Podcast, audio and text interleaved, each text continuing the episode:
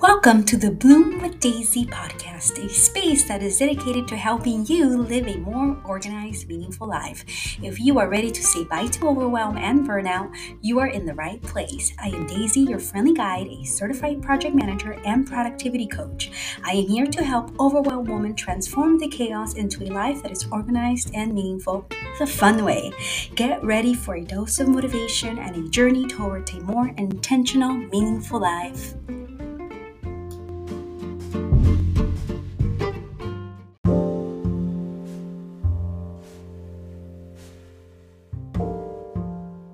Hi, everyone. Welcome back to the podcast.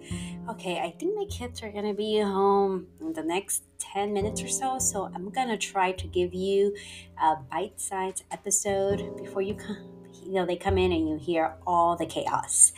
Uh, so, this podcast episode is about the three habit building mistakes that you need to avoid. So, I'm going to start this episode by sharing a little cool story with you. So, a while back, we had some friends over for a meal, and we were all hanging out, having a good time or meal outside in our patio. And then somebody asked for ice. They asked if I had ice. So I said, Sure, I do. So I went inside, and my friend Anna followed me into the kitchen, and I grabbed some ice and I just threw it into a glass bowl. And then she tells me, Hey, did you know that if you actually line the glass bowl with foil, it will take longer for the ice to melt? And I never heard of that before. And apparently, uh, the aluminum foil kind of deflects the, the heat and any light that comes to it and that's why it helps it there's like a science behind it and that's why it it prevent the ice will still melt. It just takes a little bit longer. So I never heard of that before. I did it. We went outside on the patio, and at first I wanted to see like, hey, is this real? I, you know, I didn't Google it at the spot. That little nugget of wisdom that she dropped, but I wanted to see like, hey, is she, is she like kidding me? She, did she just tell me this to see if I would actually do it?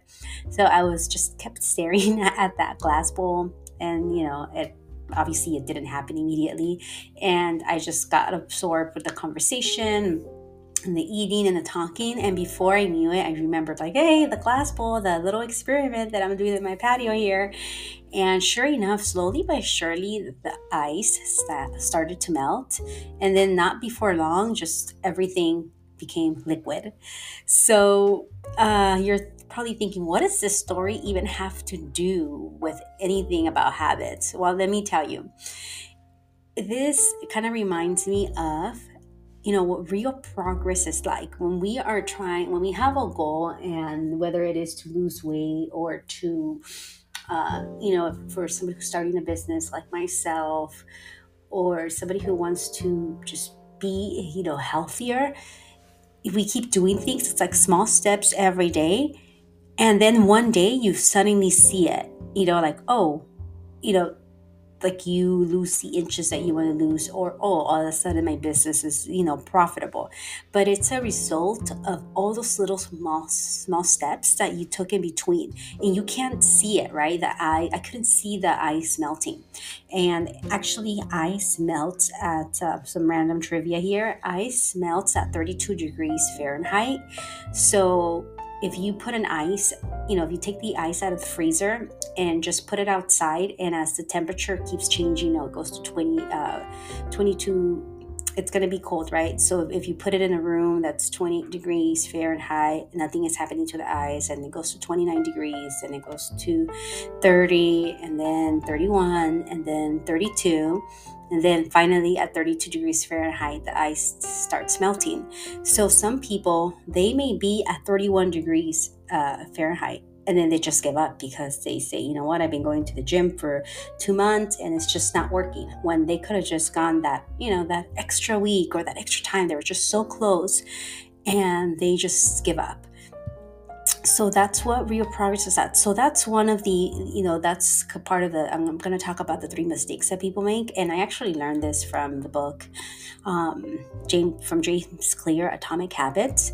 So the number one mistake that people make when they are wanting to build healthy habits is that they just give up too fast. They give up at 31 degrees.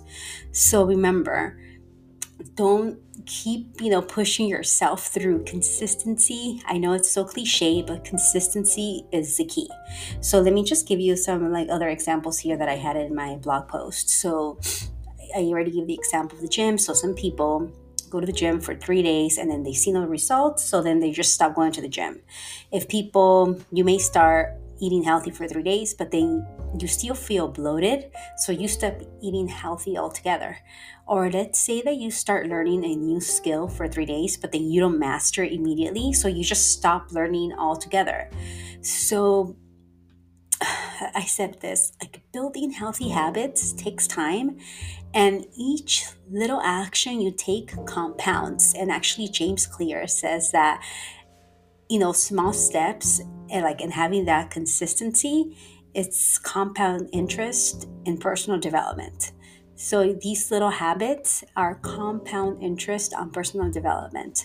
Kind of like, you know, when you put money in a savings account and then that you you make an interest rate out of the savings account and then that money goes into it and then you now you make a certain percentage interest rate on that money just keeps compounding that's how that's kind of like healthy habits work so the next time you want to build a new healthy habit be aware that it's small changes that will add up to get big results or that they add up to big results. So keep doing them because just before you know it, the ice will begin to melt. Okay, so the second mistake that I've seen that most people make when uh, when they want to establish healthy habits is that they set unrealistic goals.